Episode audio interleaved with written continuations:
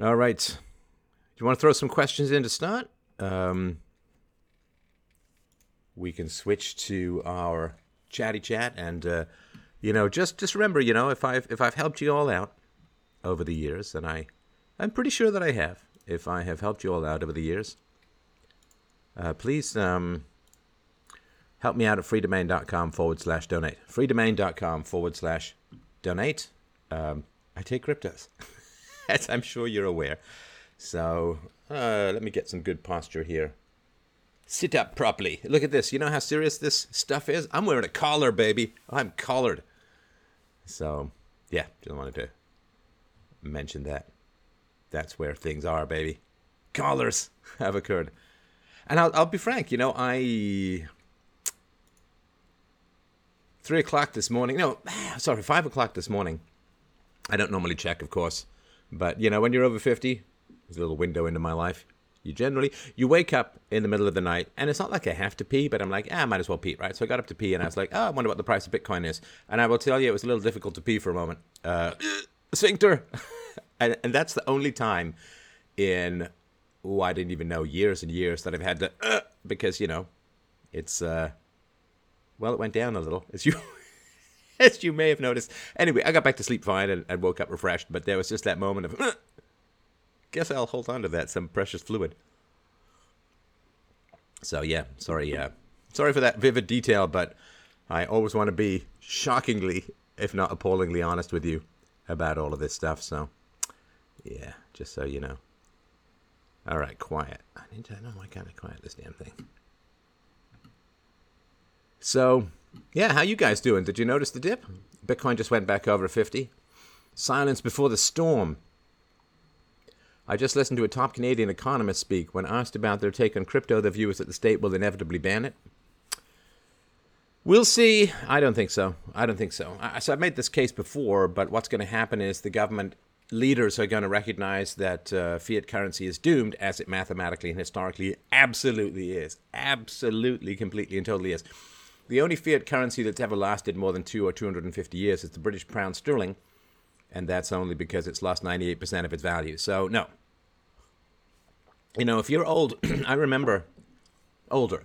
I remember when I first came to Canada, November 1977. We were so broke we had to fly Freddie Laker from London to New York, and then we took a bus up into Canada because it was too expensive to fly into Canada for us. I mean, we were a broke, broke ass family, let me tell you. And I remember when I first came to Canada. Oh, my mom was the central bank, I suppose. So relatives and friends gave me money for my adventures in the new world. I think they thought that I needed to buy um, plastic squares so that I could build my igloo. Uh, I needed, of course, snowshoes with which I could hunt the Inuit, I think they called them back then, or maybe the elk. I can't remember. And I came up to Canada and I had, I remember this, I had 37 pounds of, of money. And that was a fortune back then, man. That was more money than I'd ever seen. And I'd already been working for a year by the time we came to Canada. DLive is too laggy, you say. So yeah, you can go to Dailymotion. Uh, I'm streaming at a bunch of places, so uh, I'm sorry that it's laggy. Um, can't can't do much about that. But yeah, there's a bunch of different places. Uh, yeah, but you can search up for me on Dailymotion. The live streaming is going there as well. So I had I had 37 pounds, and my mother was like, "Well, I'll just hold on to it for you, and I'll just give you the money when you need things." And did I did I ever really see it? No, not really, because nothing says good parenting like stealing from a 11 year old kid you've just dragged to the new world without his permission or approval. So, when I came to Canada, a, a candy bar was 10 cents. 10 cents. And my first job, my first wage job, I got, you know, $2.45 an hour, right? And I was working in a convenience store, restocking and, and cleaning and all that kind of stuff. I got a job in a bookstore. I put the New York Times together on Sundays. Kind of funny because the New York Times has attempted to, uh, attempted to disassemble me on various occasions, but I started off by assembling the New York Times in a bookstore, which I loved because I could get all the free books I wanted. They just tear the covers off, send the back as remainders, and I got uh, Ray Bradbury books, I got philosophy books, I got everything that I wanted. Uh, it was just amazing. You know, for 90% of my books, for most of my most of the time I worked there were just books without covers. it was fantastic. Love that place. Although I had to take two buses and a subway to get to get to work, and it was I'm not a morning person, and it was some pretty early morning Sundays, just as when I had a paper route. So, yeah, ten cents. So let's say that I got two dollars and forty cents. So I was paid twenty four candy bars an hour at a job. I was paid 24 candy bars at an hour. And I can't remember if was, there might have been some overlap, you know, but, but 20s now candy bars are a buck, which meant that my wage back there in candy bar dollars was $27.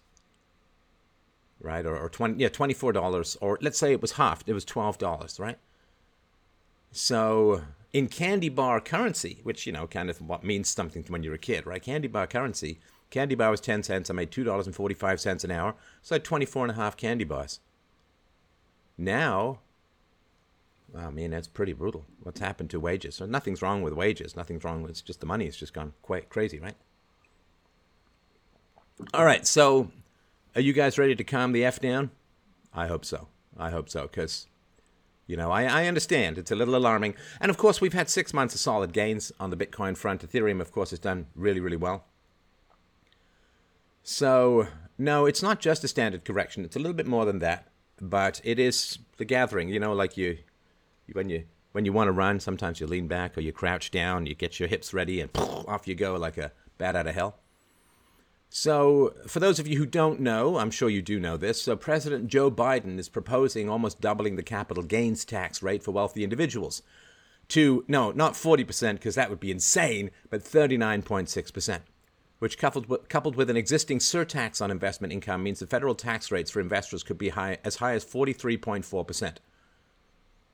So that's uh, that's pretty terrible, right? So if you earn a million or more, now the earning thing, I think you have to cash it out, right? So it means that the your current base rate of earning of capital gains earnings is 20%. So it's going to double effectively to 39.6% and you got a 3.8% tax on investment income that funds Obamacare because Obamacare is just you can keep your doctor and it's going to pay for itself. So the the tax rate on returns on financial assets is now going to be higher or could be higher than the top rate on wages and salary income. So for million dollar earnings in high tax states, the rates on capital gains could top 50%. For New York as the combined state and federal capital gains rate could be as high as 52.22% for Californians it could be 56.7%. And congressional Democrats have separately proposed a series of changes to capital gains taxes, including imposing the levies annually instead of when they are sold, which means even if you don't sell, you get taxed on stuff, which is insane because who knows what the um, future price is going to be. So, and, and Bernie Sanders' creepy communist that he is, uh, was saying, well, if you try and exit the U.S., we're going to tax you at 40% just for trying to claw your way out of the cash prison, right? So, so that is, of course, pretty terrifying uh, to people. Like, in all seriousness, it's pretty terrifying to people because 56.7% tax on capital gains. Now, so capital gains should I mean the, the rate should be zero. Absolutely should be well, the rate for everything should be zero. So capital gains is money that has been previously saved and taxed. Right? So cap like the, the, the tax on savings normally is just inflation. But if you save your money, so you you're let's say you're in a forty percent tax bracket, right? You make ten thousand dollars, then you pay $4,000 in taxes, you've got $6,000, you invest that $6,000, that should be your money. It is your money. You already paid the tax. You already paid the head tax. You already paid the livestock fee for being herded around. You've already paid.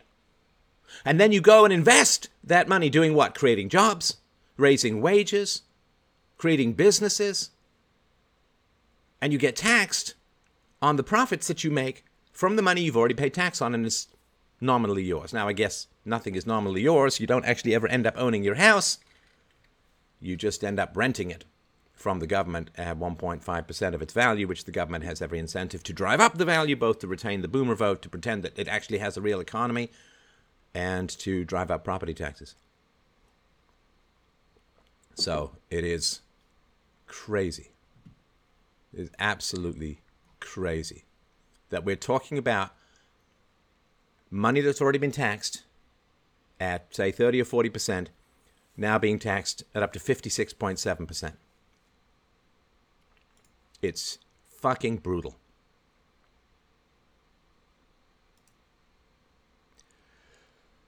So,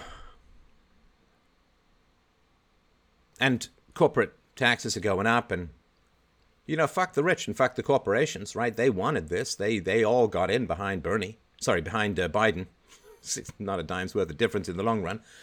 But uh, yeah, so I mean, fuck the rich, fuck the now. But corporations love this shit, right? Corporations love capital gains taxes. Do you know why? Because corporations already have a giant market share, and what do corporations fear? In the same way that dinosaurs fear those tiny little mammals at their feet, what corporations fear is disruptive new startups that take away their business models. You know, like me versus the mainstream media. Mainstream media gets, uh, you know, gets paid a lot of money to disassemble people's reputations for fun and profit. And then, you know, people like me or other people come along and start taking away their market share by charisma, intelligence, wit, and wisdom, as opposed to, uh, you know, nice hair, good makeup, and an expensive set, and a steady diet of lies. So big corporations love this shit because it means that less money flows into startups, which means there are fewer paradigm shifting businesses to screw with their business models, right? So big corporations love regulations, they love complicated stuff, they love uh, the Federal Registry growing larger than uh, War and Peace in uh, 72 points uh, expando vision, because complying with these regulations is very expensive and very complicated. And if you're a big corporation that has already bought its share of congressmen, then you already have a legal department and you can manage how these um, uh, regulations affect your business, and you can, right? Small businesses simply can't compete. So they love, they love that stuff. Yeah, corporations also love minimum wages because it kills startups. Absolutely. Yeah, absolutely. So now, the important thing, and you know, if you're a crypto person, then I kind of understand all of this, which is this is affecting stocks a whole lot more than it's affecting crypto, right? So stocks have already had a pullback because people are looking at this shit and saying, my God, where the hell do I go? I can't put my money in bonds because I'm getting a hundredth of a percent return on government bonds. Uh, I can't get into stocks because the capital gains are going to be brutal. Uh, gold is stagnant or declining in value. Real estate is uncertain because, as you know, the Biden administration is reviving the Obama plan to bring uh, low rent, low income housing into the suburbs, which is going to kill property values because people are then going to move even further out, particularly now they're not tethered to an office because of COVID. So, where the hell do I go? So, if you think that the hard rain is falling just on crypto, I would argue that it's actually quite the opposite. The question is you know, if, if you are in a war and there are people shooting at your ass and you dive into the water, and they can't find you, and you're with some other guy, right? Let's say you don't like him at all, right? Some some jerk in your army. So and, and there's only one bullet left, right? The snipers have only got one bullet left. And you're underwater, you're holding your breath, they don't know where you are. It's nighttime or whatever, right? So who lasts? Who lives? The guy who can hold his breath the longest. Right? So you're down there, your eyes are bulging Roger Rabbit style, your cheeks are out, like you just got a vaccine, and if you go up and they got one bullet left, you're dead. You're dead because they can see you, they can shoot you. So the question is, who can hold their breath the longest? And the two people, of course, as I'm sure you're aware, are the US dollar and Bitcoin. Who can hold its breath the longest? I'm not going to put my money on, on the US dollar personally. It's all my personal. None of this is investment advice. None of this. It's just my particular thoughts on it, right? Because here's the facts, right?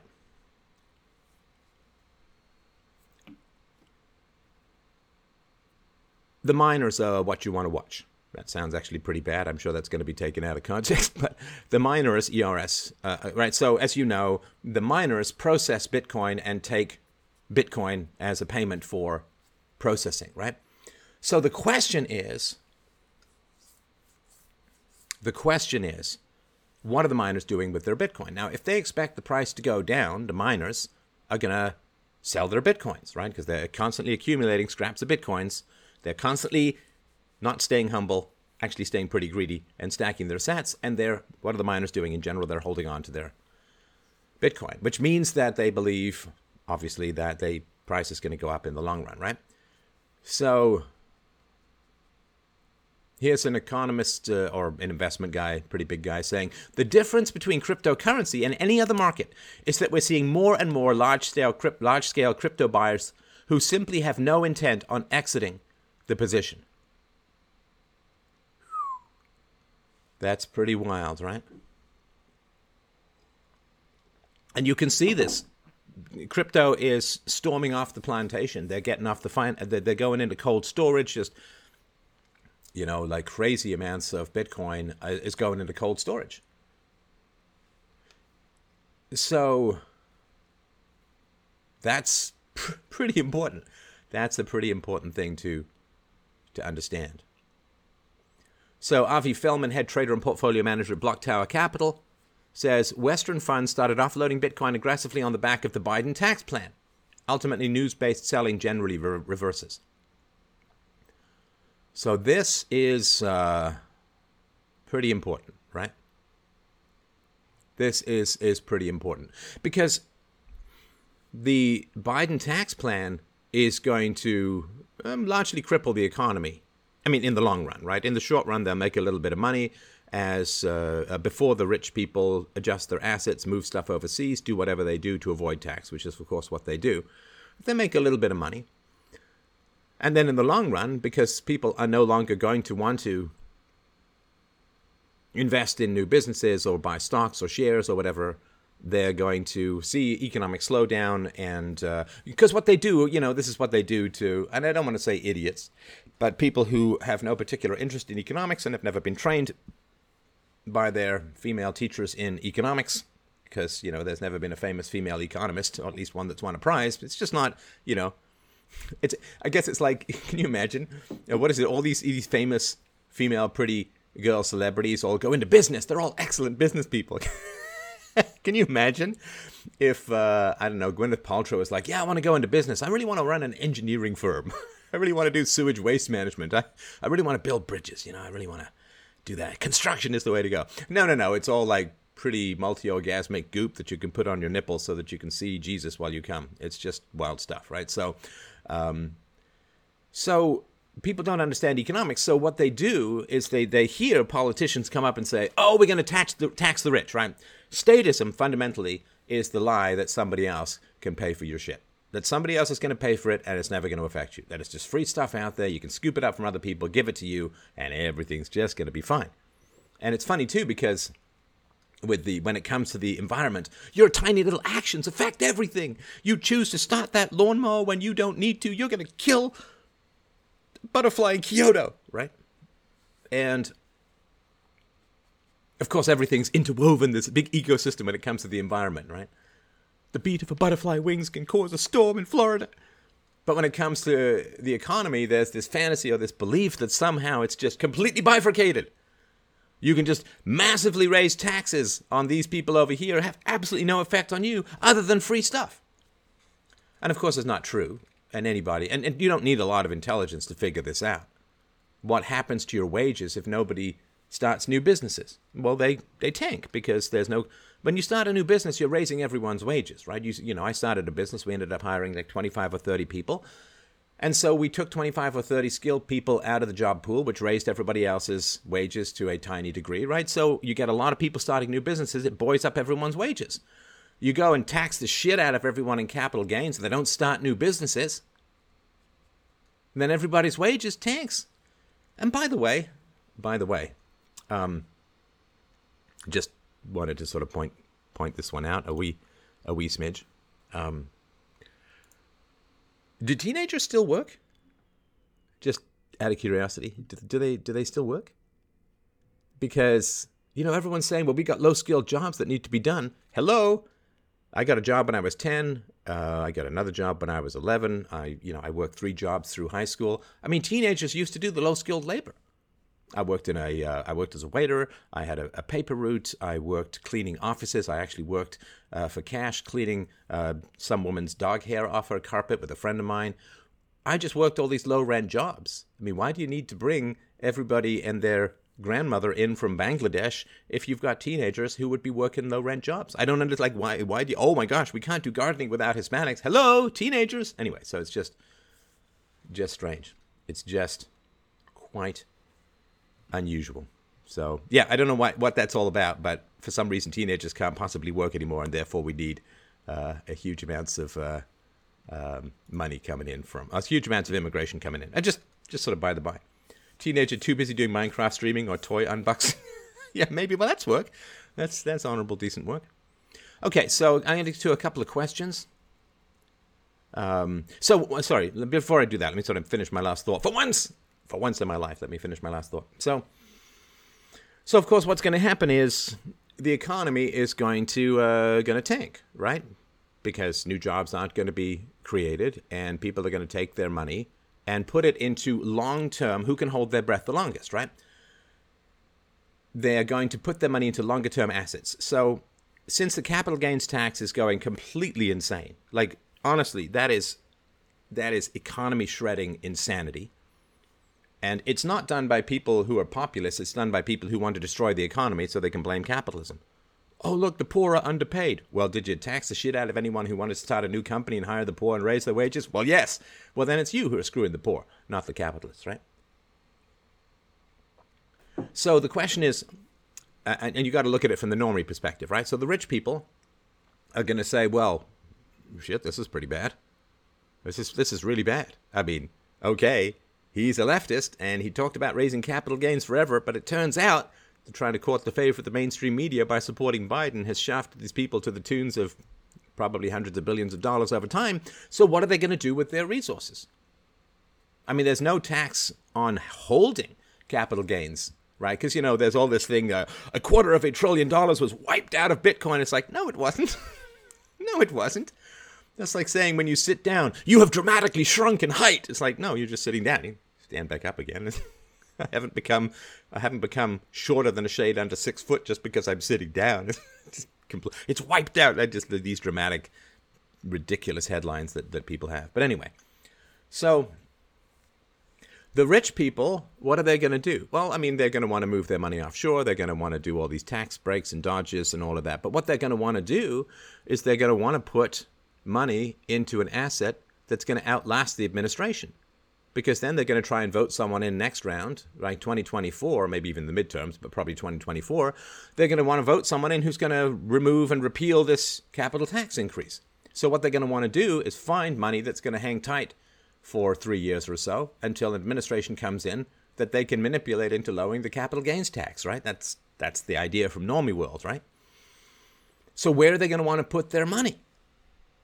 Where are they going to want to put their money where the majority of people aren't going to sell, right? Because if you put your money into an unstable asset, and I, I know Bitcoin is like Catherine Zeta Jones on cocaine, but uh, sometimes, but although it's nothing compared to what it, it used to be. Um, this is like going from riding a bronco, a, a, a uh, riding a, a bucking bronco bull to riding uh, a drugged out gimp from the Tarantino movie. So where are people, rich people, going to want to put their assets? They're going to want to put their assets. They're going to want to put their money. They're going to want to put their money into an asset where they believe the majority of people aren't going to sell, and that's just plain Bitcoin or cryptos as a whole. Bitcoin, because again, people are pulling their money off the exchanges. They're pulling their bitcoins and putting them in cold storage, and the miners aren't selling much of their Bitcoin, thus indicating that people are going to hang on to their Bitcoins. So rich people facing this giant blood red wave of Cossacks coming in to clip their capital gains are going to want to put their money into an asset that's going to hold its breath longer than the current administration. I believe that's going to be uh, Bitcoin. I believe that's going to be Bitcoin. So, I think it's uh, it's going to go it's going to go back, right? So, uh, it's an interesting sentence here. Opponents of a capital gains rate increase point out that it's partly a tax on inflation, as the government finds a way to tax homeowners or stock owners on the government's own failure to maintain a currency that is a stable store of value. Well, the government has no interest in maintaining a currency that's a stable store of value. You don't get rich by stability when you're a, a predator, right? I mean, that's like saying Genghis Khan wants to invest in really slow horses. It just doesn't doesn't really work. So this is not a recent poll, but it was a recent a recent RuPay poll from I think from from 2013. Most Americans do not believe raising taxes on the rich will impact investment or the rate of technological progress. 66% approve of raising taxes on the wealthy since they see little cost in doing so. Yeah, it slows the rate of technological innovation, and worker productivity per hour is the essence of a growing economy. So, a slower rate of technological innovation, thwarting of new jobs associated with innovation, and it's not just the rich. Like, it's not just the rich not investing that kills the economy when you crank up the capital gains.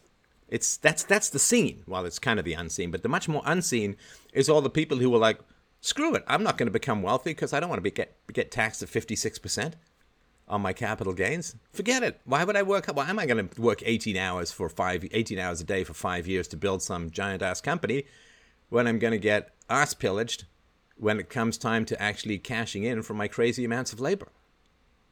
So it's not just that the rich won't invest it's that the poor won't bother trying to get out of poverty or trying to work their way into the upper classes or anything because what's the point? When you finally get there, the mirage of wealth, you can't swim. Ugh. Only 35% of Americans think raising taxes on the wealthy will reduce the funds available to invest in new companies. Uh, you can check out Ed, Edward Con, uh, Edward Conard's C O N A R D, his book Unintended Consequences. So, wealth taxes aren't paid by rich people who reduce their consumption as a consequence. Yeah, people just won't won't sell. I mean, they just won't sell. I mean, if when you crank up taxes, and this is this is what stupid people do and believe, right? And they, they think, well, we're currently the rich are selling X amount of dollars when capital gains is at 20%, so we'll just get twice as much money because we'll crank up ta- capital gains to 40% and then we'll get twice the money. It's like, no, you won't. God, public choice theory 101, people. Uh, people are adaptable to new circumstances. People change to new information. They simply won't sell. So you will simply not sell stuff at a, at a 40%. You'll hold your breath hoping that you'll outlast the administration that's supporting this stuff, right? crazy. The economic burden is going to fall heavily on the workers. The workers are going to get screwed by capital gains tax taxes because the rich is like, oh, okay, so I have to live on less money than I lived before. I'm still living pretty well. That's what the rich are going to say, right? So maybe they go from making a million dollars a year, maybe they only make seven hundred and fifty thousand dollars a year, or maybe they only make half a million dollars a year. Well, that's not a very big I mean, I get it's like half the income, and you know maybe there'll be uh, well, it's not much to spend money on these days anyway, because a lot of it goes on travel, right? So, when the rich end up with less money, they still got a lot of money. But when the poor end up with less money, it's really, really tough. It's I don't know if you've uh, you know hit hit me why hit me a why in the comments if you've ever been like no fooling poor like, oh my God, how am I to pay my bills? Poor. Like dodging the phone. Poor. Like, you have to, you have to say to your friends, okay, call me, let it ring twice, and then call back so that I know you're not a creditor. Let me know. You got a why? We got a bunch of whys there, right? So you guys know what it's like. Why, why, why? Yeah, you guys are honest, solid proletariat buddies like myself. Yeah. It's god awful, right? It's absolutely god awful to be that poor. It's horrible. It's stressful. Uh, it's um, you, you, can't sleep. Um, now, I've never been like dodging creditors poor, but I, I totally remember, and, and this this poverty was like a great moment for me. Like after my master's degree, I was dirt ass poor, man. I was paying two hundred and seventy five dollars a month in rent. I had one room in a house. Happened to have four gay guys and a lesbian living in the same house. Actually, pretty pretty good roomies as a whole. Very tidy very tidy. I remember a friend of mine came over with his girlfriend and saw this incredible, beautiful kitchen that these gay guys had made. And she turned to her boyfriend and said, You know what? Just be gay. I would totally give up sex with you for a kitchen like this, which I didn't think was the most, um, the nicest thing to say. But it really was. Uh, it really was uh, hilarious. Almost why?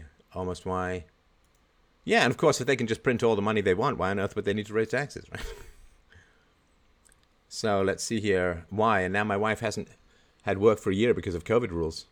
Yeah, it's tough. So I remember uh, I, I simply like I just absolutely ran out. Like you can always normally oh I pull a bit from here, I put something on a credit card, I borrow money from a friend. I totally ran out. I totally my friends were tapped out. It was a, it was a recession, and I was like I couldn't make my rent, and it was like three weeks away, and I, I just completely panicked. And I I called up. I'd been kind of coy about jobs, and I called up. I remember this woman. Her name was Marnie. I didn't remember her last name too, but no need to drag her into this.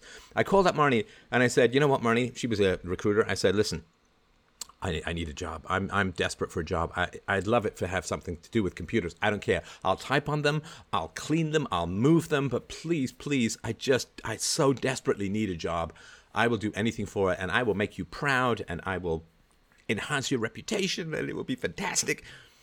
And she was very kind to me and she got me an interview at a stock trading company where I wowed them with my interview, and I got hired. Forty thousand dollars a year. It was my first professional job, and uh, I worked there for about a year, and then co-founded my own company and left and, and did the entrepreneurial thing. But yeah, it's brutal, man. It's brutal. When you're out of money, man, you are seriously out of money. And there's just, and this is why I'm always fascinated how do people live? Like, oh, I didn't work for a year. It's like, are you kidding me? How on earth do you live? How on earth do you live?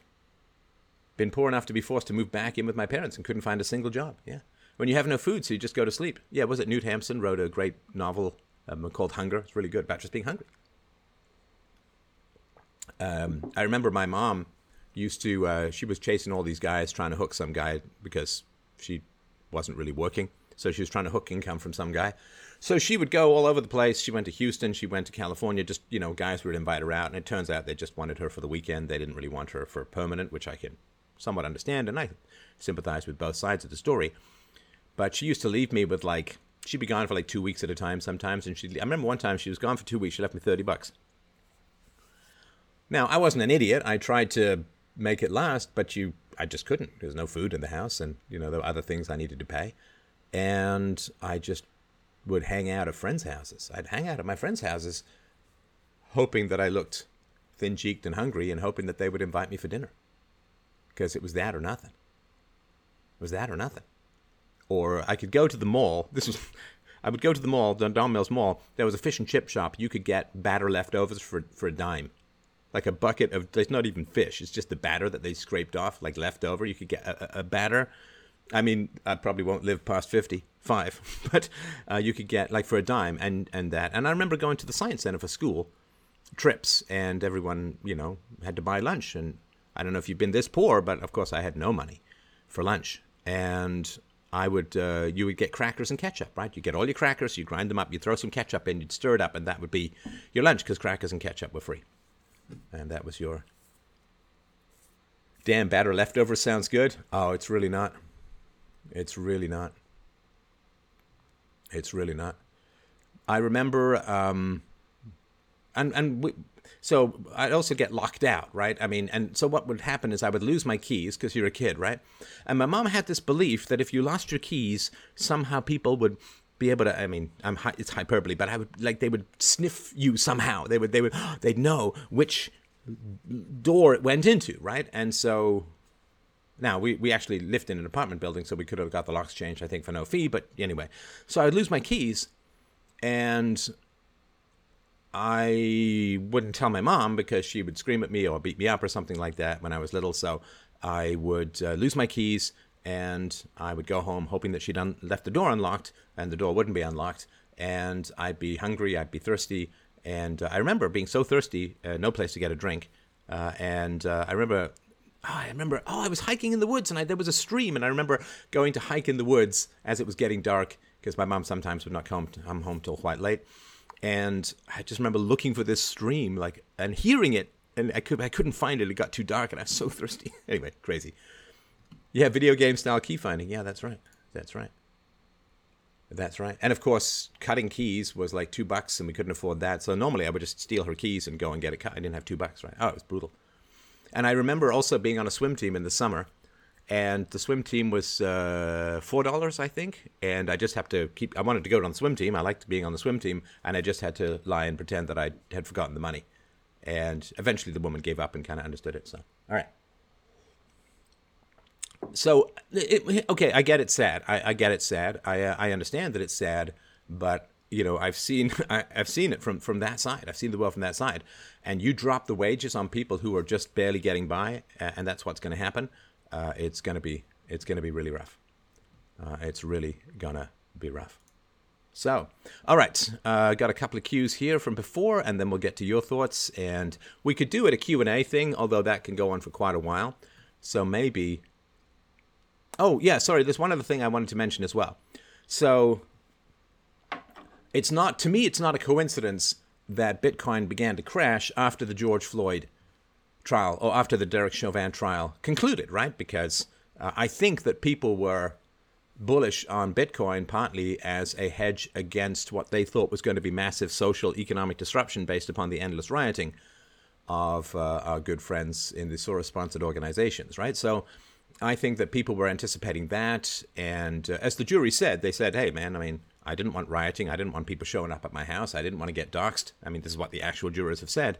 And so they, um, uh, I think people who were expecting economic catastrophe uh, in the short run as a result of the rioting, they thought that Bitcoin was going to go up because of the rioting. Bitcoin, the rioting didn't occur, and therefore they sold Bitcoin, which is again very short-sighted. And all of this selling, in my view, is, is very short-sighted because the fact that Derek Chauvin was found uh, guilty. Oh, and did you notice okay, whatever you think of the guy, and he's a cop, so blah blah blah, right? So whatever you think of the guy, uh, he he took it, man. He you could only see his eyes, but you know when he was sentenced to the rest of his life in prison that he probably won't survive, didn't blink, didn't cry, didn't his face didn't spasm. Like whatever you think of the guy, man, he took it. Uh, and that's about as hard as something as uh, anything anyone's ever going to take. But you know what was interesting about Derek? Chauvin when he was uh, sentenced. And of course, his bail was revoked, so he had to go with them to, to prison and all that, where he's currently on suicide watch, I believe. But what was fascinating about Derek Chauvin was that uh, he stood up, he put his hands behind his back, he got handcuffed, and he walked off. Now, if George Floyd had done that, well, um, our current environment would be would be quite a bit different. But here's the thing, right? So people are saying, "Oh, good, no riots," and, and all of that, and that was Greg Gutfeld's position. Like, "Oh, I don't want to looting. I've had been through it before. I don't want it. I don't want the riots." Well, of course, nobody wants the riots, right? But but the problem is, of course, that this kind of appeasement, and obviously it was appeasement to some degree, right? And no question of that. I mean, the jury wasn't sequestered. They had access to the media. They heard the threats from Maxine Waters. They saw that the pig's head showed up on the former house of a someone who testified for the defense. I mean, they knew. They knew people were going to find them.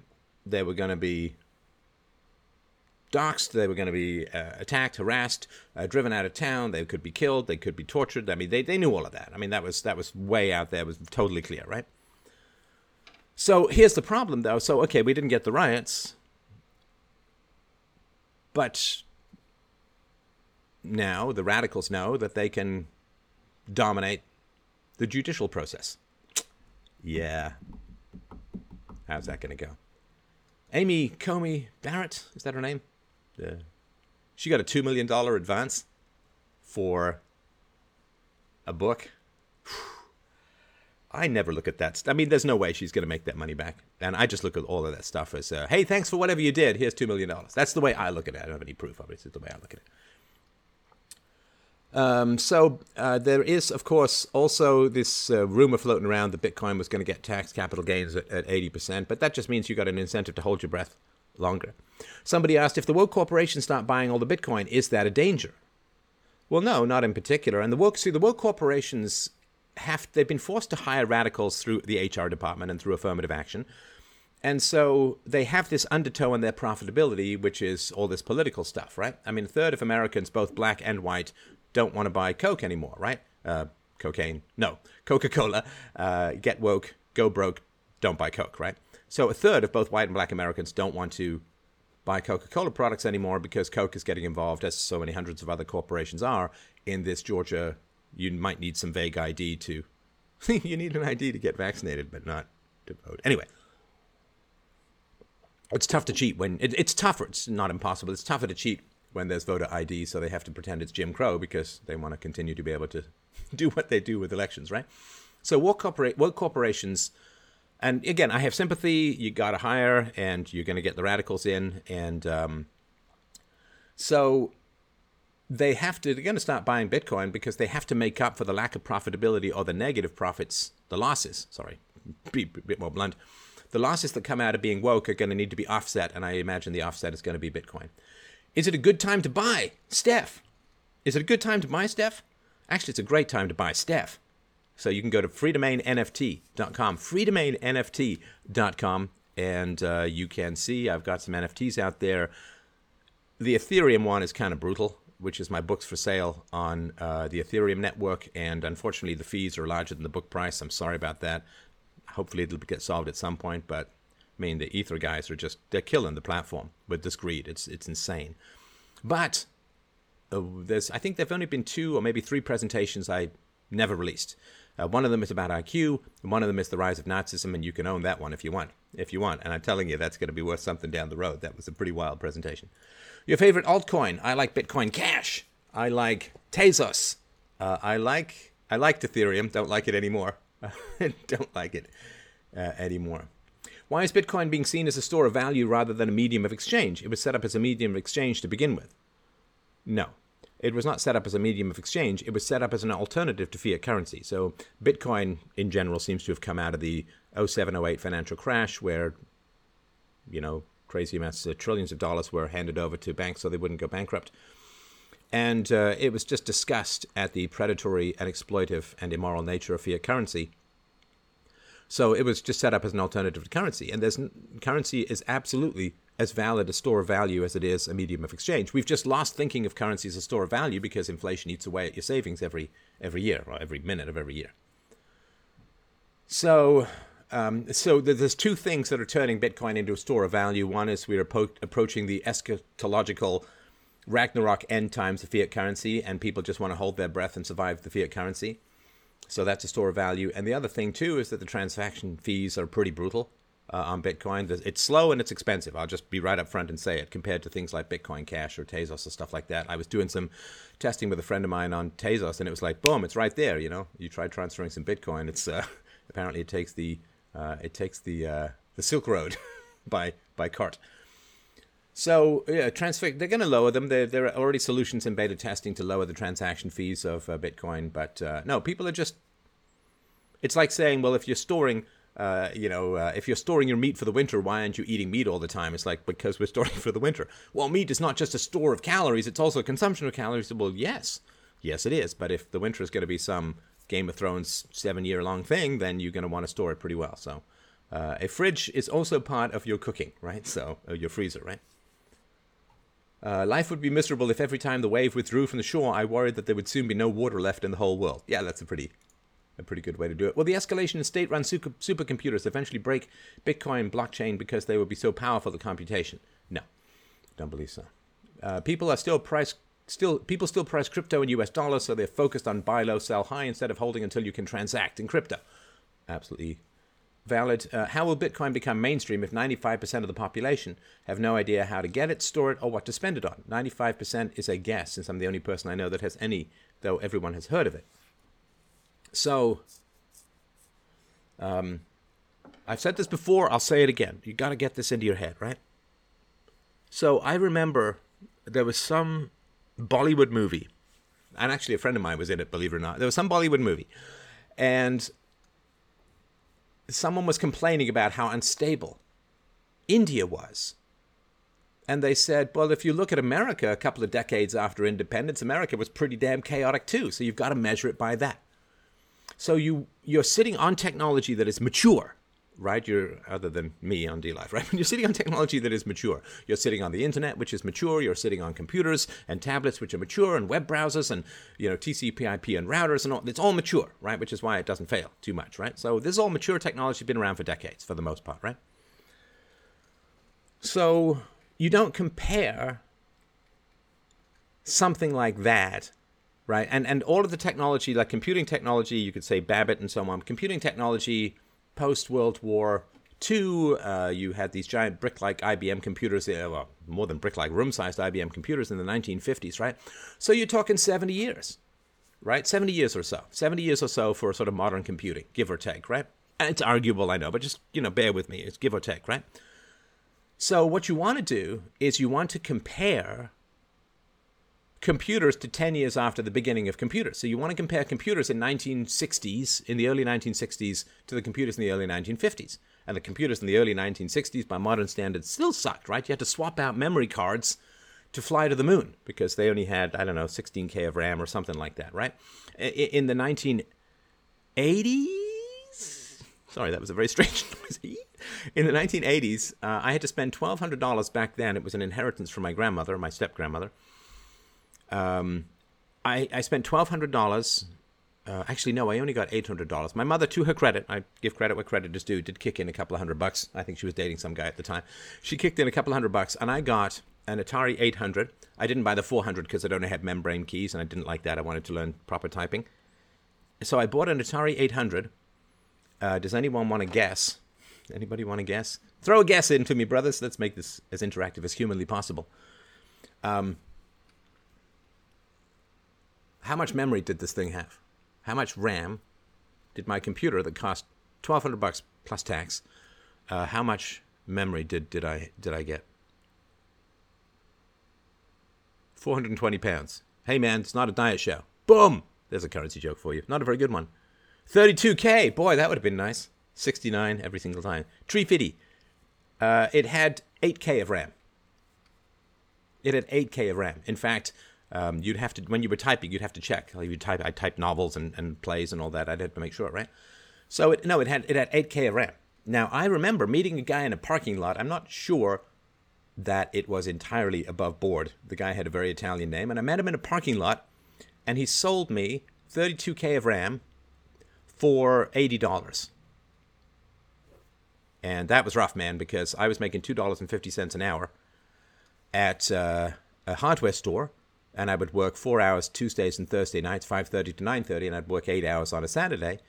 So, you know, that was that was kind of rough, right? That was kind of rough. I would be making what forty bucks a week, so that was two weeks' work for me, right? So, I had I had I got the thing to forty k of RAM, which was incredible, right? Yeah, hey kid, want to buy some RAM? No, literally, I I remember the guy's name too. Um, I mean, gosh, he's probably long dead now. Luigi De Smiley. I, rem- I think I remember his name. Luigi De Smiley was his name. and um, uh, I'm sure it was totally on the up and up, but I bought some RAM in a parking lot with cash. Um, so I need the RAM, man. Yeah, you hit me with the RAM. I can't run the newest games. I remember seeing the GIF of Cindy Crawford download line by line over the 2800 baud modem from the BBS. That's right, I had a 300 baud modem on my first computer that had, right? So yeah, it's a good thing I wasn't kidnapped and sold for parts. Um, so you want to come, and so that's like say 1950 to 19, like so 30 years. 30 years after computers started, you could buy a home computer for $1,200, which would be what, $5,000 now or something, maybe 6000 now, right? And it was a great investment for me because I learned how to code, uh, and, and it had no modem, it had no printer. And do you know, does anybody know how I loaded programs onto my Atari 800 when I first got it. Does anybody know how I loaded programs on my Atari 800 when I first got it? Give me a guess. Oh, you may know, but give me a guess. I spent $400 on a 32 megabyte MP3 player. ASCII porn was great. uh, well, at least it's the it's the first porn with characters. Boom. Uh, it was. Um, I wrote binary. Uh, yes, you're right. It was a cassette tape. And the cassette tape, do you know how much it could transfer? It could transfer 1K a minute. Uh, no, punch cards. No, not that bad. My very first computer pro, I had a computer at home. I was programming my first computer science course. I got 22% because I just hated it and I never went because it was punch cards and crap, right? Um, but yeah, I, and I eventually I, I ended up buying um, a, um, a tape Uh, sorry, a, a disc, five and a quarter disc, right? The Sinclair ZX80, ZX80 was what it's called. Never knew that thing came with 2K RAM, and I think you had to build it yourself. anyway, so so if you look at 30 years from the beginning of computers to when I bought a home computer, and I first learned to program on a PET computer, that PET computer, which had 2K of RAM and no graphics. At least the and the Atari 800, when I would program things, I programmed like Zork Adventure Tales, I programmed graphical adventures, I programmed space games, and you had two lines, but if you you could use shortcuts. So instead of saying graphics 8 to go to the highest graphics level, you do gr.8 and you could fit more code on a single line. Anyway, sorry, that's probably too geeky for everyone except me and maybe three of you.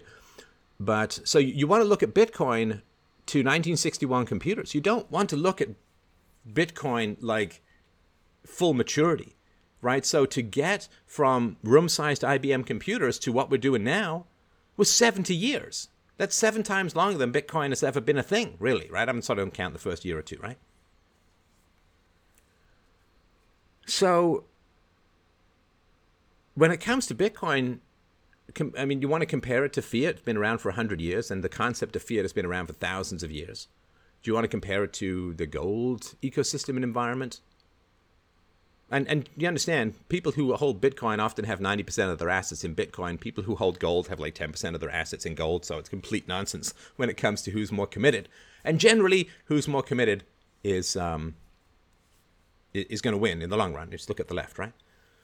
So don't compare crypto to other technology. It's completely unfair. What you want to do is you want to say to people, "Oh, crypto it's it's immature, it's it's unstable, it's expensive, it's well, it's slow or whatever, right?" Which some of it is for sure. So what you want to do is you want to say to people, "Okay, what were airplanes like in 1916 or 1917? What what what were computers like in 1961? What what were cars like 10 years after the first car ran? What was it? 1906 for Kitty Hawk? So you know, 1916, 10 years after Kitty Hawk, um, how were planes? Well, they were loud, uh, unstable, uh, crazy expensive, and uh, they were still monoplanes didn't come around until the late 1920s, if I remember rightly. So you had biplanes, sometimes even triplanes. They crashed a lot, they fell apart a lot, they couldn't take much damage, they were, you know, crazy unstable, right? So don't compare Bitcoin to mature technologies because it is 10 years into adoption. And the other thing, too, is that it wasn't like the horse and cart manufacturers were sabotaging a whole lot of car manufacturers, or the, the sailing ship companies were sabotaging a lot of airplane manufacturers, but the central banking is run by the government. So you're going up against a government monopoly that is profitable to the tunes of trillions of dollars a year to the ruling elite class, right? The banksters. So when you've got Bitcoin, you're talking 10 years into its implementation, and it's massively opposed to the most centralized and brutal power the world has ever known. So, yeah, give it some freaking breaks, for God's sakes, right? So, QBasic 1.1. Oh, yeah. Oh, yeah. Something else. All right.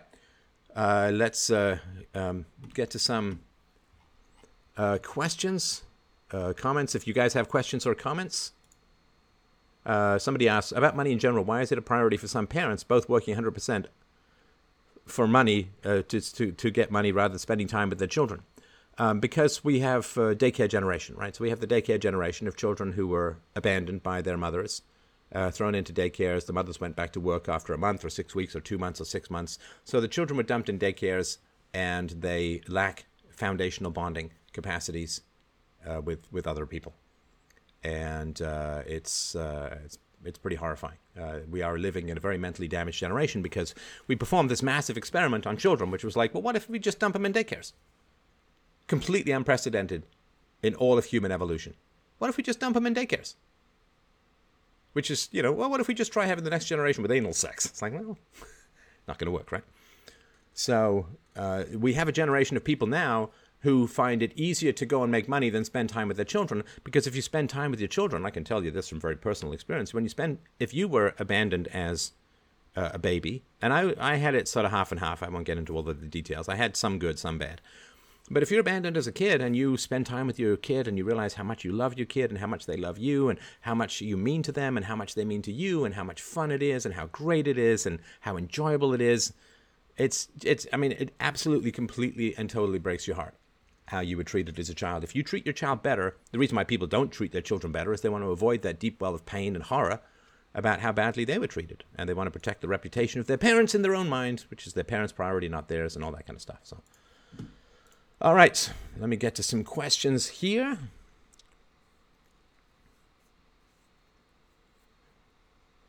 What do we got here? Is the Bitcoin drop a result of some sort of state interference? Well, sure, yeah, yeah, for sure. But it's going to hit everyone, and Bitcoin is the best place to store value, uh, bar none. All right. Assuming Bitcoin has entered into a several month downtrend, how should we prepare for that? Um, well, I mean, hold or buy, right? If you think it's a several month downtrend, then at some point you'll buy. I, would assume if you can. And listen, I mean, the people I've, I've got messages from people who were like, "Well, I, I had to sell my Bitcoin because I had to pay my bills." And you know, my particular advice in general, uh, not uh, don't like don't take your food money, right? You got you got to eat, and and once you have to pay your bills with your crypto money, then you've kind of lost your capacity to determine when to buy and sell in many ways. So Let's see here. So downtrend. I mean, what, what does the downtrend matter? I mean, honestly, it's it's all it's not real losses till you sell, right? And and just don't sell if you if you think it's going to go back up, right? I mean, I, you don't need me to tell you that, right? Let's see here. What else do we have?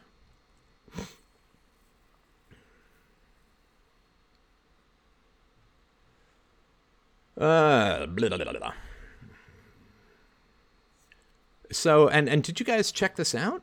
Uh, here's another thing which is kind of underreported, and the Bitcoin community, the Bitcoin community, while wonderful, uh, it's kind of interesting, right? So the Bitcoin community, uh, first of all, they they won't touch me with a ten foot pole, even though I'm a total Bitcoin OG, right? I mean, I did shows on Bitcoin in 2011 uh, and all of that, so I'm a total Bitcoin OG, and they won't they won't touch me or interview me or anything like that. And I get that. You know, I mean, they're financial guys and all that. But all, all, the people who interview me will be heroes in the future, and all the people who avoided it will be castigated in the future because they're the equivalent of the people who voted to convict Socrates. And uh, so that's that's not great.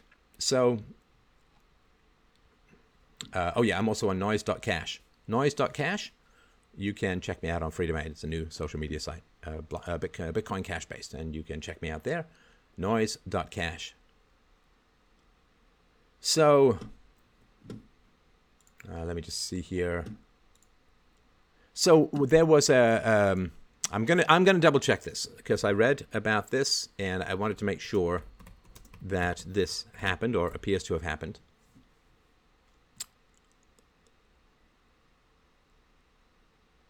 Um, because it, I heard that there was a um, a theft on a Turkish exchange. You guys hear about this? Uh, right, what do we got here? Oh, yeah, Turkish crypto exchange boss goes missing, reportedly taking $2 billion of investment funds with him. Thodex, a crypto platform based in Turkey, said its platform has been temporarily closed to address an abnormal fluctuation in the company accounts. Boy, that's a nice way of uh, saying bend over. Local media reports say that Farouk Fatih Ozer, Thodex founder, has flown to Albania taking $2 billion of investors' funds with him. Uh, according to the state run agency, Turkish authorities have now issued an international warrant seeking Ozer's arrest. So, Turkish cryptocurrency exchanges offline at CEO has reportedly gone missing, leaving thousands of investors worried that their funds have been stolen. It might be beyond worry at this point. So, local media reports he took all of this money, uh, according to what people say. Uh, a lawyer who filed a criminal complaint against Ozer said Thodex had 400,000 users, of which 390,000 were active. However, Ozer has disputed the allegation, saying only 30,000 users have been affected by the situation and that reports of about $2 billion of losses are unfounded. Unfounded. Now, um, of course, they could say that only 30,000 of the 400,000 were active, but it really depends who had the most money in it, right? So if the 98% of money was held in the top 9% of these 30,000 users, then that's the ones that would have been pillaged, right? So, uh, P- uh, police have detained 62 people in eight cities, including Istanbul, blah, blah, blah. So, what can I tell you? According to Bloomberg, Thodex last month offered new reg- registrants millions of free Dogecoins. The exchange reportedly said 4 million of the meme inspired cryptocurrencies, crypto tokens have been distributed, but many users say they hadn't received them. So, uh, this this happens, right? so if you if your bank goes bankrupt, there's Federal Deposit Insurance Corporation will repay you your money up to a certain amount, maybe a couple hundred k or something like that. In 2019, Canadian crypto exchange Quadriga CX went bankrupt after its CEO died, resulting in millions of dollars worth of digital assets being trapped in a digital wallet. So, you're not hearing a lot about this. You're not hearing a lot about this uh, from the crypto community because they don't want people to freak out and say, well, wait a minute if I have crypto, someone can just come and steal it? Uh, well, no. Uh, because if you put your crypto on an exchange, the exchange buy, sell, blah, blah, blah. You know how this stuff kind of works, but they don't want to talk about this kind of stuff. So I will give you a tip. Uh, I, I will give you a tip on how to avoid this kind of stuff. And this is hard one lesson for me, okay? When you do business with people, you want to do business with people who have a commitment to universal morality. Universal morality. That's really, really important. So I do business now with people who are Christians or people who follow UPB, Universally Preferable Behavior, which is universal morality. Um, my work on ethics. You can get it for free at freedomain.com forward slash books. So I will only do business with people who recognize universal morality. Now, that doesn't guarantee that they'll be honorable and decent, but at least they're not advertising ahead of time that they have no particular obligation to do so. I will let you ponder the rest of that statement on your own, but that's my particular approach to things uh, these days. But yeah, so they don't want to talk about that. There's some FUD around that kind of stuff. So, all right, let's get back to our chats. And should we diversify Bitcoin holdings, having some on custodial sites and some in personal wallets? I will let you answer that question. I'm not going to tell you what to do with your cryptos. I'm never going to tell you to buy or sell.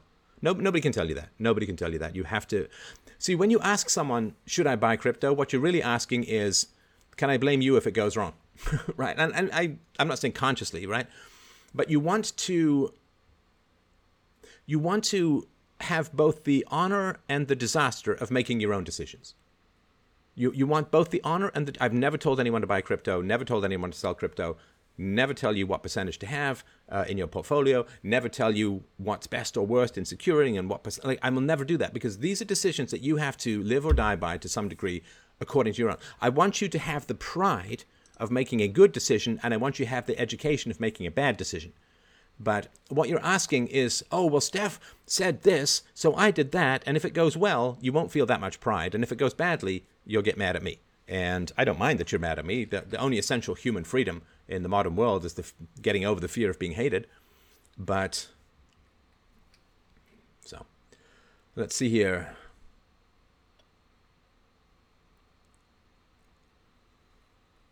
Uh, I thought Stef was bored with Bitcoin stability. Pucker up because Uncle uh, Sam is getting involved. Yeah, well. Um, so here's the thing, too, right? So Bitcoin is filtering from people who are short term speculators into long term investors and that's a very good thing for the long term victory and stability. Tunisian national has stabbed French policewoman in the throat and killed her while screaming Allahu Akbar, but being shot dead by himself. Oh, I'm sure that uh, I'm sure that uh, LeBron will uh, LeBron James will also complain about that one. I mean, come on, LeBron James going after the cop who shot the black girl who was trying to stab some other black girl. What? You can't even have a knife fight in your own community these days and trying to kill people without the police getting involved? My God. Cryptocurrencies such as Bitcoin is a total Ponzi scheme. yeah, but Social Security is totally legit, fiat currency, which is based on violence, is totally totally legit. That's really funny. All right. Oh, tulip bulbs, my God. Tulip bulb thing lasted eight months. Crypto's been around for 10 years or more. No, it was, it was, shorter than three years. I think it was shorter than three years. These these South Sea bubbles, all, all these shorter than that that time frame. All right, let's see here. What else do we have? I don't. We don't have to have a big long show. I'm doing another call-in show tonight, but I just wanted to talk about this kind of stuff to uh, at least help you see it from what I think is a, a good a good perspective. Buy when there's blood in the streets. Well. Uh, subscribe to Stefan on unauthorized.tv. They're adding streaming. Yes. Yes, that is. Stef is a crypto supremacist. That's pretty funny. Uh, and of course, war as well, right? Um, the Democrats have never forgiven Russia for overthrowing communism and becoming nationalistic and Christian and maybe remaining a white country. I don't know, but they've never, so they, they absolutely want to destroy Russia ever since uh, that. So they're going to try and provoke something with Ukraine. As long as Bitcoin isn't losing as much value as your fiat, you're good. Okay, so here's the thing, right? Here's the thing. I'm going to give you a big secret to happy happiness, right? The big secret to happiness: never adjust. never adjust. Never, ever, ever adjust. You know, you know what happens. You get good news. There was some female tennis player, Monica Seles, something like that. He said the thrill of victory lasts about 15 minutes, right? So you get some great news, some great news in your life, and you're like, yes. You know, and, and if you look at this, right, Bitcoin has still gone up enormously for six months straight. I mean, come on. If somebody had told you last October that you'd be upset at Bitcoin below, slightly below 50K US, you'd have been like, 50K US? That's pretty good, right? Never adjust. Never adjust. Um, there's an old movie, uh, Broadcast News. And in it, this guy who's smart is constantly being picked on by these dumb guys when he's a teenager. And he finally turns around and screams at them like, None of you losers will ever get out of this town, and none of you losers will ever, ever, ever be in a job where you make more than $19,000 a year. You loser. You're going to be the loser, something like that. I'm paraphrasing like crazy, right? But you're never going to be in a job that makes more than $19,000 a year. This is back in the day, so that was quite good money, right? And they look at each other like, wow, $19,000 a year, that's pretty good. You know, so he thinks he's insulting the hell out of them, and they're like, well, that's pretty good, right? Because they'll be like, I don't know, 50 grand a year now, right? So Never adjust. Never never take things for granted. You know the way that this happens psychologically this is true. Whatever good news we get, we adjust to. You know, hey, I just found a pot of gold in my backyard. I'm thrilled. And tomorrow, oh, they canceled my Netflix show that I like. I hate the world. You know, like just never adjust. Constantly remain in a state of deep and eternal gratitude for every scrap of good fortune that comes your way. Refuse to adjust to anything right? And I thought about this last night when I was going to the washroom at five o'clock in the morning. I looked at Bitcoin and it was I can't remember down to whatever right? in the 60s Canadian, whatever. And I was like, Ugh. and then I'm like, no, no, no, shake your head, man. If somebody had told you this would be the price of Bitcoin six months ago, you'd be completely, totally thrilled. But it's down from 80. It's like, but it's up from. So glass half full, glass half full. You just got to be relentless with yourself because there is a sort of sadistic, satanic part of your soul that will constantly have you look at what's missing rather than what's present. And, you know, as a cancer survivor, every day is a blessing. And it's really kind of true, right? Because I got diagnosed with cancer, things didn't look good, I'm fine. And, uh, any any time you're north of the six foot dirt nap, you're doing pretty good. But yeah, you just have to be relentless. And and whatever demonic, sadistic side of you that constantly wants you to feel like you're short of something, you know, like you can watch this Paris Hilton documentary, which is actually pretty good. Uh, pretty good. I was thinking of doing a show on it, but you know, I couldn't get her to come on the show with me. I won't make a joke about that because that was dark stuff or sex tape. But anyway, um, so she's like, "Well, I thought I'd be happy when I made a couple of hundred billion dollars, a couple of hundred million dollars. Now I think I'll be happy when I make a billion dollars, right?" And so you can look at your crypto gains, and you can say, "Oh, but it's gone down," and feel bad that's a really satanic and sadistic part of you, and you got to fight that tooth and nail. You got to fight that tooth and nail, man. I'm still incredibly grateful for the modern world. There is no better time to be alive than the present. There is no better time to be alive than the present. say, oh, well, things are going badly. Well, first of all, people have been saying that for 10,000 years. Uh, things have been going badly. But they're going pretty well relative to just about every aspect of human history. So, yeah, that, that's my secret. You want to be happy? Refuse to adjust to good news. Refuse to incorporate it and make that the new thing, right? Uh, Stef, I heard rumors that the CIA probably created it. What are your thoughts on it? I don't know, man. Just study economics. What, what are you, what are you wasting your time with this crap for? When, when, you, when, you, when, when will you invite Peter Schiff to the show? Uh, we did a show not too long ago, and you can look back on. If you want to find old shows of mine, go to fdrpodcasts.com, fdrpodcast.com. Do a search, and below will be the videos. And um, so, yeah, Peter Schiff has gone all in against Bitcoin, and he and I did a debate many years ago on Bitcoin versus gold. And apparently, there's lots of debates now on Bitcoin versus gold. Like that's a new thing, but as an OG in the Bitcoin space, that's my thing, right? So uh, he is um, now his son is very much into crypto, and Peter Schiff is very much into gold. And you know, I I don't agree with Peter Schiff, but so what, right? Uh, which wallet is best for Canadians, most economical? See, again, I mean, I, I appreciate that you're asking me. I'm never going to tell you that. I'm never going to say, oh, I recommended this wallet. Oh, there turned out to be a problem with this wallet. Like, never, never going to happen. You got to do your own research. Uh, right. If 49K is the bottom after this kind of open government threat to investors, I'd say that's a pretty good sign. See, the Biden administration has clearly signaled its desire to destroy the fiat currency based economy, the stocks and bonds and real estate based economy. Real estate a little bit less, but they've clearly signaled their desire, their thirst to wreck the economy.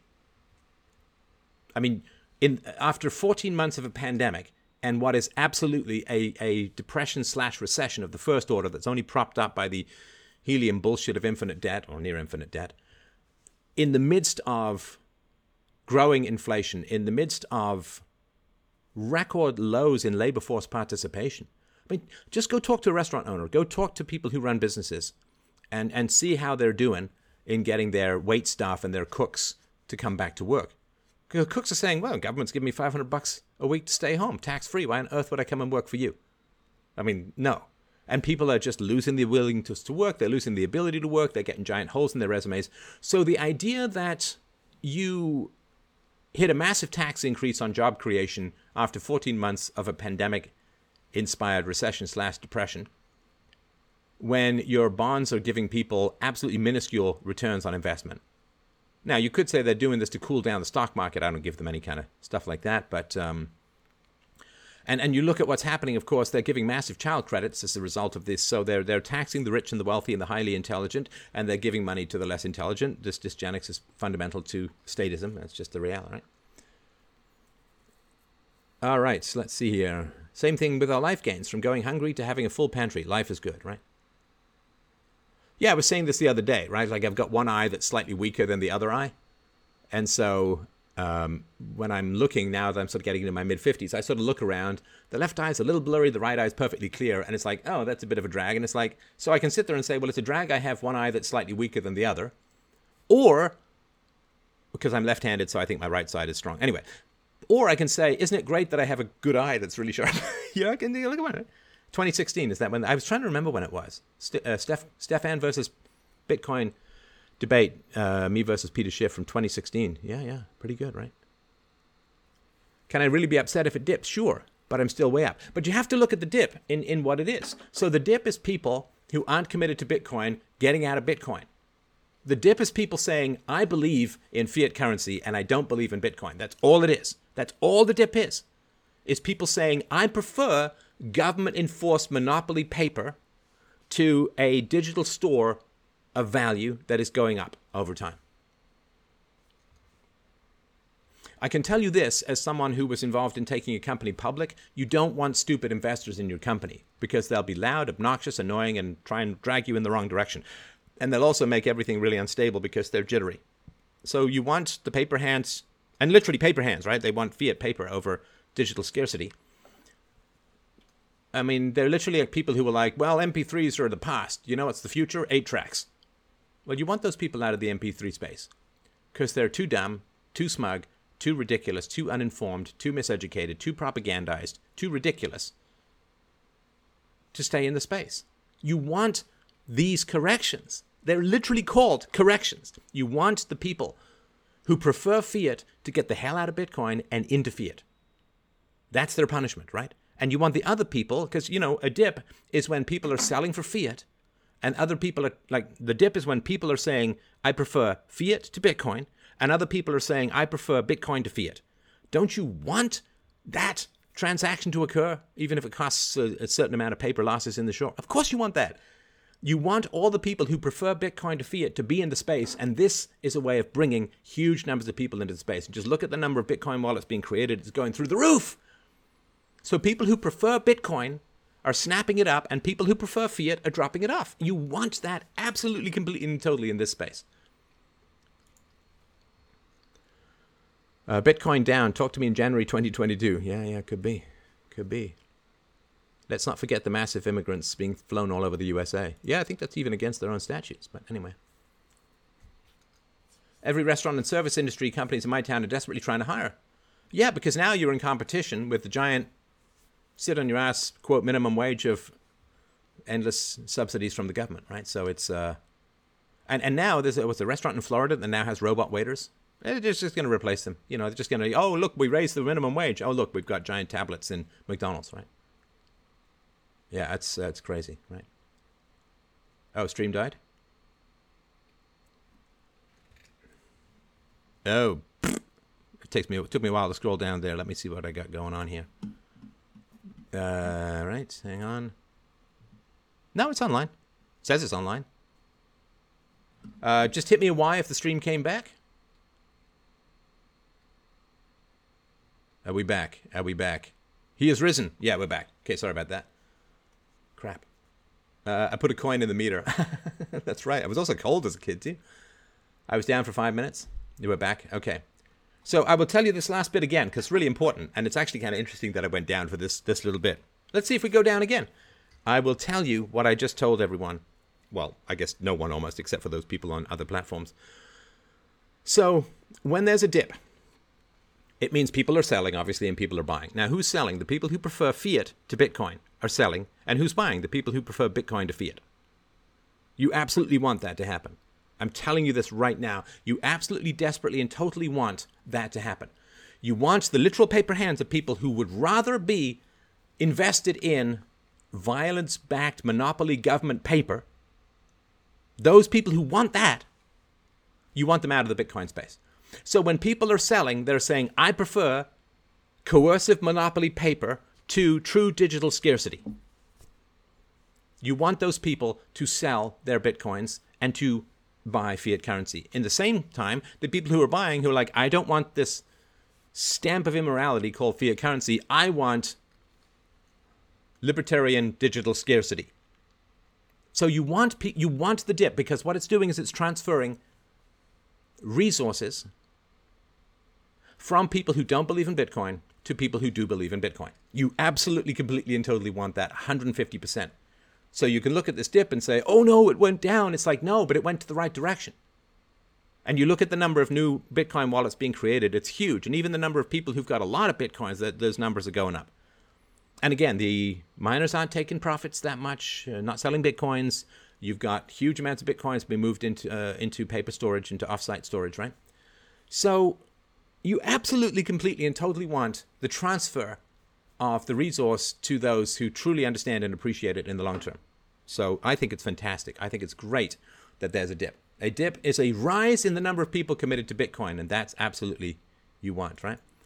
Yeah, Joe Biden did announce a 50 plus percent capital gain tax, or it's just under 50 percent, but uh, with state taxes and other taxes, it goes over.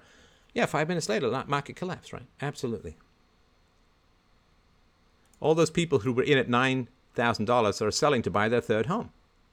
Yeah. Yeah. Yeah, and, and you know, you want to think, you know, if if it's true that Bitcoin, I mean, as I said before, my personal opinion, totally subjective, no recommendation. I've always thought 700k for Bitcoin. Um, I've thought this for years and years and years. But anyway, so if you like, let's say it's 70k now or whatever, I don't know what it's at right now. But let's say, okay, so if it does go to something high, then you want to look at everything you spend now being 10 times the price, right? If you buy a quarter million dollar condo with your Bitcoin profits uh, and Bitcoin goes much higher, then that's a 2.5 million dollar condo. So anyway, you think multiply everything by 10. If you think it's going to go higher, that's just a basic math thing that you can do, obviously, uh, uh, in your head. So. All right. Uh, any other last questions or comments? Boy, time flies when I'm chatting with you guys. It really, it really does. Uh, Bitcoin just crossed back over 50k. Well, listen, I, I don't want to take I don't want to take that personally as just my particular. I'm just kidding. oh yeah, that's good. Yeah, it's going back up. What does the end of fiat even look like? Uh, I've got a presentation called "The Fall of Rome." Uh, you should check it out. All right, uh, last question or comment. I'm happy to close this out uh, if people want, but uh, There's never been a huge rise without a huge fall in Bitcoin. This will happen again, probably down to 15K. Uh, I don't agree with that myself um, because um, uh, when things get to a certain size and stability, they they simply don't drop back. Like Apple is not going to go back down to five bucks, even though when Apple was five bucks uh, a share, it went up and down like crazy. And so I, I don't believe that's going to be the case. The other thing, too, is that we are reaching sort of the, the, the closing, you know, we're in the season finale of fiat currency. And what really accelerated this and why Bitcoin is up so much is uh, not COVID per, per, se, but the re- response to COVID. And now that we're deep in the third wave and there may be a fourth, I mean, the economy is just going to get shredded. And so, will you ever run for PM of Canada? I can absolutely tell you I will not run for PM of Canada. Uh, absolutely not. Um, so, unless it's, you know, it could be the afternoon of Canada, I suppose. I hope they write this season finale better than Game of Thrones. Oh, yeah, so there used to be a pretty charming show that I watched, uh, gosh, called Psych. Do you, do you remember that? There was a show called Psych. It was pretty charming and a fun, a sort of amiable time waster. Uh, and um, the season finale, or the, the series finale, was absolutely, completely terrible. Uh, like beyond terrible. And the reason for that, of course, is that when the writers know, like there's a whole staff of writers, right? And when the writers know that the series is coming to an end, they start looking for work, and the best writers get hired out, and only the worst writers remain, right? And this is an analogy for fiat currency as well. So please call it what it is: the Great Reset. The commies are coming. Uh, and if it wasn't for crypto, they we wouldn't have much of an option other than flight, right?